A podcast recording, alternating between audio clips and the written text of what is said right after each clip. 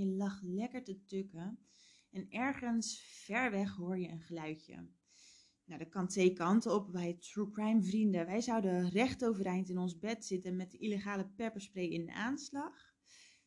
Maar een niet-true crime vriend, die zou misschien wel denken... Ja, zal de kat van de buren wel zijn? Ik ga weer slapen. En dat zijn de mensen die in dit verhaal niet meer wakker zijn geworden. Welkom bij de negentiende aflevering van Zwartdruk. Het verhaal over Jack the Ripper? Of toch niet? We gaan naar het jaar 1884 en we komen aan in Austin in Texas. De oorlog is daar dan net voorbij, zo'n beetje rond de jaren 70. En het is echt bezig om na de opbouw ook echt uit te bouwen. Dus er wordt ontzettend veel gebouwd. De stad groeit. Hè. In 1870 hadden ze ongeveer 5000 inwoners. En in 84 zitten ze bijna aan de 15.000 inwoners. Dat een plek heel veelbelovend is, wil niet zeggen dat het meteen nu al een bruisende plek is. Want het staat op dat moment eigenlijk een beetje bekend als een saaie bedoeling daar in Austin. Maar daar komt al snel verandering in. Het is 30 december 1884 als de 25-jarige Molly Smith, die kokkin is in een hotel, na een lange dag lekker naast haar 30-jarige vriend Walter in bed kruipt. De volgende ochtend wordt Walter ernstig gewond aangetroffen in bed en het lichaam van Molly Smith, die dus overleden is, wordt buiten naast het huis in de sneeuw aangetroffen met verschillende grote gapende wonden in haar hoofd, haar buik, haar borst, benen en armen. Dat is nogal een gebeurtenis, zeker nu eigenlijk heel de stad blij is dat die oorlog net voorbij is. Maar het nieuws is eigenlijk alweer een klein beetje weggeëpt als er op 19 maart 1885 opnieuw een aanval is. En deze is op de dienstmeisjes Clara Strand en Christine Mortensen. Zij zijn allebei beschoten en ernstig verwond, maar zij leven nog wel. Dit gebeurde in hun slaap, dus zij hebben niet veel informatie over de dader. Kan je je voorstellen dat je net wakker wordt? Nou, dan neem je niet alle informatie uit de omgeving om je heen in je op. Maar goed, het wordt dus niet opgelost. En het was heel anders dan de eerste aanval, dus er wordt eigenlijk ook niet per se een link gelegd. Nou, de rest van de stad natuurlijk weer geschrokken, maar het waren de twee zulke verschillende voorvallen dat het misschien ook gewoon zo kon zijn dat ze allebei ruzie hadden gemaakt met iemand die zo boos op ze was dat dit gebeurde. Maar dan wordt het 7 mei 1885. De 30-jarige Elisa Shelley, een kokkin in een hotel, die wordt dan dood in haar bed gevonden en haar hoofd is door een slag met een bel bijna in tweeën gespleten. Lijkt al wat meer op het eerste voorval, maar hoeft niet per se overeen te komen, dus er wordt nog geen link gelegd. Maar het wordt nou wel nijpend, hè? Dit is al de derde moord in een korte tijd.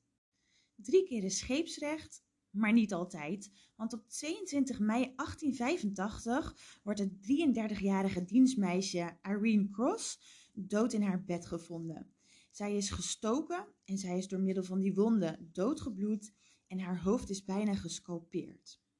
Haar achtjarige neefje Douglas, die op dat moment bij haar in huis is, die vertelt de politie dat hij die nacht een grote donkere man heeft gezien op blote voeten en met zijn broekspijpen opgerold. En die man die heeft hem toegedekt en die zegt ga maar slapen en wees maar stil. En Douglas is dat netjes gaan doen. Dat is dus alweer de vierde moord in een korte tijd, maar wel de eerste keer dat er een ooggetuige is. Maar goed, we hebben nu twee keer een bel één keer een schot en één keer een mes. Dus of er een link is, ze weten het niet zeker. Heel even lijkt het of de rust is wedergekeerd, maar niets is minder waar. In augustus 85 wordt Clara Dick, een dienstmeisje, s'nachts in haar bed aangevallen door een man met een onbekend wapen. Zij heeft verder niet zoveel gezien, of in ieder geval niet opgeslagen. Zij heeft het wel overleefd. En dit is het moment in het verhaal dat degene die dit op zijn geweten heeft een bijnaam krijgt. Er is namelijk een bekende schrijver die in een brief naar een vriend schrijft: Het is hier heel saai totdat de nacht komt. Want dan komt ook de Servant Girl Annihilator. Dit wordt ook door de pers opgepikt. En zo is eigenlijk, nou ja, de Servant Girl Annihilator, wie het ook is, geboren. Wat de dader of daders ook van deze bijnaam vinden, het schrikt hem in ieder geval niet af, want op 30 augustus 1885 is er opnieuw een aanval. Dit keer is dat op de 50-jarige Rebecca Ramey, moeder van drie. Zij wordt met een bel aangevallen en ernstig verwond. Maar ook haar dochter Mary wordt aangevallen. Mary is 11 jaar op dat moment en zij wordt die nacht verkracht en vermoord, ook met een bel. Het zou mij niet verbazen als het spreekwoord geen oog meer dicht kunnen doen hier vandaan komt, want op 28 september 1885 is er opnieuw een aanval. Dit gebeurt in een woning waar op dat moment vier mensen aanwezig zijn. We hebben daar Lucinda en Patsy. Zij zijn aan het logeren bij hun vrienden. Zij worden allebei aangevallen met een bel, maar zij overleven dat. Dan is daar de man des huizens Orange Washington. Hij wordt aangevallen met een bel en hij overleeft het niet. En tot slot is daar de 20-jarige Gracie Vance, de vriendin van Orange. Zij is in het dagelijks leven dienstmeisje. Zij wordt ook aangevallen met die bel. Zij wordt verkracht en vermoord. En wel zodanig dat de beschrijving luidt: haar hoofd was bijna tot gelei gemaakt. De paniek is nu natuurlijk wel compleet toegeslagen, want dit kan echt geen toeval meer zijn. En heel, heel even lijkt het erop dat het misschien voorbij is totdat het kerstavond wordt, 24 december 1885. Dit is de dag, of eigenlijk nacht, dat een van de meest verfijnde dames van de stad wordt aangevallen in haar bed. Zij lijkt nog levend naar de achtertuin gesleept te zijn, waar zij is aangevallen. Haar hoofd is bijna in tweeën, zo luidt de omschrijving. En via haar rechteroor zit er een scherp voorwerp die tot aan haar brein komt. De volgende ochtend wordt zij in de tuin gevonden door haar man. En geloof het of niet, maar op dat moment leeft ze nog. We kunnen het helaas geen kerstwonder noemen, want zij is op een later moment dan toch gestorven. En dit maakt wel weer een soort van nieuw level angst los in de stad. Voor de oplettende luisteraar, alle voorgaande slachtoffers, er was in ieder geval één dienstmeisje, kokkin uh, of iets in die trant in huis aanwezig. En dat was hier niet. Hier was het echt Susan Hancock, gewoon een van de nou, wat beter welgestelde dames van de stad. Dus iedereen die tot nu toe achterover in zijn stoel zat omdat ze dachten, nou, ik ben geen dienstmeisje, dit zit wel goed. Ook die zijn nu in paniek. Ik hoor je bijna denken, komt hier dan geen eind aan? Nou jawel, de moordenaar die slaat nog één keer toe. En dat is ook in dezelfde nacht, 24 december 1885. Die nacht gaat de aanvaller langs bij, nou horen zeggen, een van de mooiste vrouwen in Texas. Namelijk de 17-jarige Eula Phillips, die samenwoont met haar man James Phillips van 24 en ze hebben ook een zoontje van 2, Thomas. James wordt aangevallen en ook wel flink verwond, maar hij overleeft het gelukkig. Maar voor Eula loopt het minder goed af.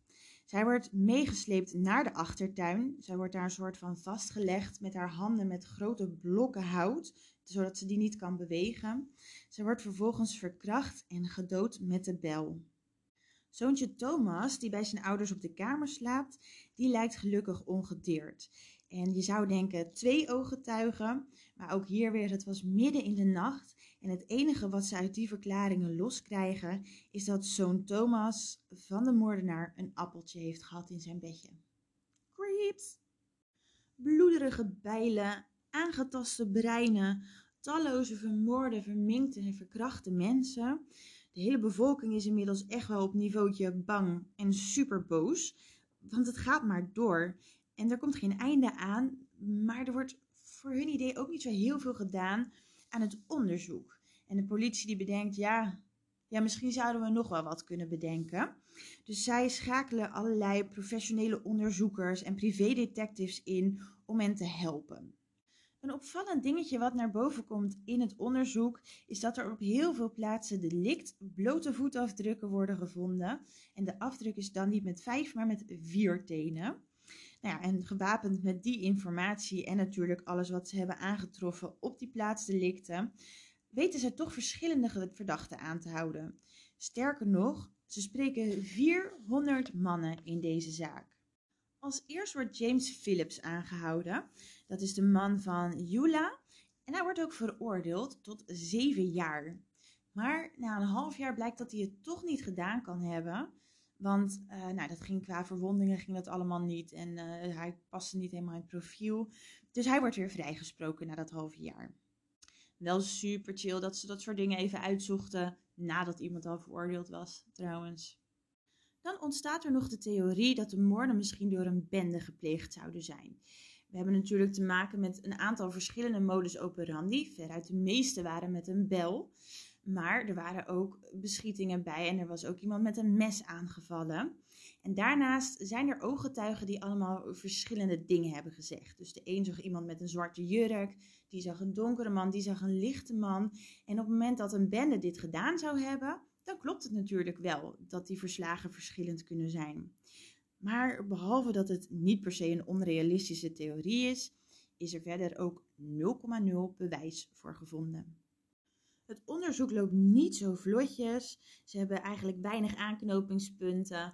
En dan ontstaat het idee van: hé, hey, maar als niemand iets bekends heeft gezien, kan het dan misschien een vreemde zijn? Want weet je nog, er werd heel hard gebouwd in die stad en er waren dus ook heel veel werklieden die daar niet woonden.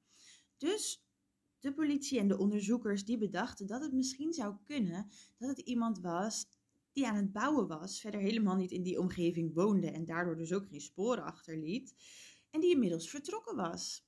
Nou, klinkt ook niet helemaal als onwaar, zou kunnen. Hoeveelheid bewijs 0,0. Dan is daar een verdachte met naam, namelijk een zekere Maurits. Maurits was een kok, een achternaam weten we even niet. Facebook bestond ook nog niet, dus ik snap dat wel. Maar goed, die kwam dus in de picture, want die werkte in een hotel als kok dat niet zo heel gek ver bij alle moorden vandaan was. En als kok heb je natuurlijk ook te maken met de dienstmeisjes. je hebt hotel, dienstmeisjes, bevoorrading. Nou, dan kan je allemaal met elkaar in contact komen. En ik geloof dat er maar twee van de slachtoffers waren die niet echt in verband met Maurits gebracht konden worden. Er was alleen één probleempje. Maurits die heeft drie weken na de laatste moord de boot naar Londen genomen. En Google locatiedelen bestond ook nog niet. Dus zij kunnen hem helemaal niet meer vinden. Maar hij is wel altijd verdachte gebleven. Kan je nagaan, dit speelde zich allemaal af rond de jaren 1890. in 2014 is er dus een heel slim en ijverig persoon die dacht: Weet je wat, ik ga hier nog even een plot twist aan geven, want ik zie nog een andere mogelijkheid. En dat zou gaan om de 19-jarige kok Nathan Elgin. Hij werkte ook vlakbij, dus eigenlijk hetzelfde verhaal als Maurits. Werkte vlakbij, was in contact met de dienstmeisjes, want hotels, bevoorrading, bla bla. En, en hoe ze dit weten, vraag het me niet, ik heb het niet kunnen vinden. Nathan had dus een klompvoet met een ontbrekende teen. En dat kwam natuurlijk wel dicht in de buurt van de voetafdrukken die gevonden zijn op de plaatsen delict. Nathan was destijds ook wel in de onderzoeken naar voren gekomen, maar ze konden dat niet heel grondig doen. Dat zit namelijk zo. Nathan die had een meisje aangevallen. Hij probeerde haar mee te slepen vanuit een saloon naar Joost mag weten waarheen. En hij is toen doodgeschoten door de politie, want hij was een meisje aan het aanvallen. Maar ondanks dat het dus niet de meest bekende verdachte in deze zaak is, ik zou denken het is een goede optie en hij heeft met dit verhaal in ieder geval niet het tegendeel bewezen. De moorden zijn nog niet vergeten, maar ze zijn er wel 132 jaar lang mee bezig en op dit moment zijn ze nog niet opgelost. In mijn hoofd blijven er twee hele grote vragen rondzweven. 1. Hoe kan je weten dat iemand 132 jaar geleden een klompvoet had? Ik wil het weten. En 2. Die Maurits, hè, die in 586 richting Londen ging, waarin 88 de moorden van de Ripper begonnen. Zou dat misschien dezelfde persoon kunnen zijn? Wil ik eigenlijk ook weten. Een ander best wel raar aspect aan deze zaak vind ik dat er meer mensen dan in de zaak van de Ripper zijn aangevallen, maar dat het eigenlijk helemaal niet zo heel bekend is. En dat was eigenlijk voor mij gelijk ook de reden om deze zaak toch hier te gaan vertellen. Want uh, het is opvallend, het is opvallend. En uh, nou, die vragen die blijven mogelijk nog wel even rondzweven dus. Nog een klein beetje voor als je straks weer gespreksonderwerpen nodig hebt tijdens de kringverjaardagen. Maar in de jaren 1800 bestond de term seriemoordenaar nog niet. En de Servant Girl Annihilator, of ook wel de X-Men genoemd, of misschien was het toch just Jack the Ripper, we zullen het niet weten. Die is achteraf bestempeld als de eerste seriemoordenaar van Amerika. En dan gaan we alweer richting het einde van deze aflevering, maar we sluiten natuurlijk niet af zonder nog eventjes een tipje te doen. Die is deze week speciaal voor iedereen die wel van opgeloste zaken houdt waarin een dader is aangewezen. En het gaat dan om de Nederlandstalige podcast Daders. Die is gemaakt door de NPO 1. Ik vind hem erg mooi gemaakt. En daarin komen dus niet de slachtoffers of familieleden van slachtoffers aan het woord, maar de daders. Het is niet per se leuk om naar te luisteren of zo, maar het is wel interessant en ook een prettige podcast om naar te luisteren. Ik zou hem in ieder geval zeker bij je aanraden. Voor nu wens ik jou weer een mooie week toe. Ga ik nog even op zoek naar die klompvoet en dan hoop ik je volgende week weer te treffen.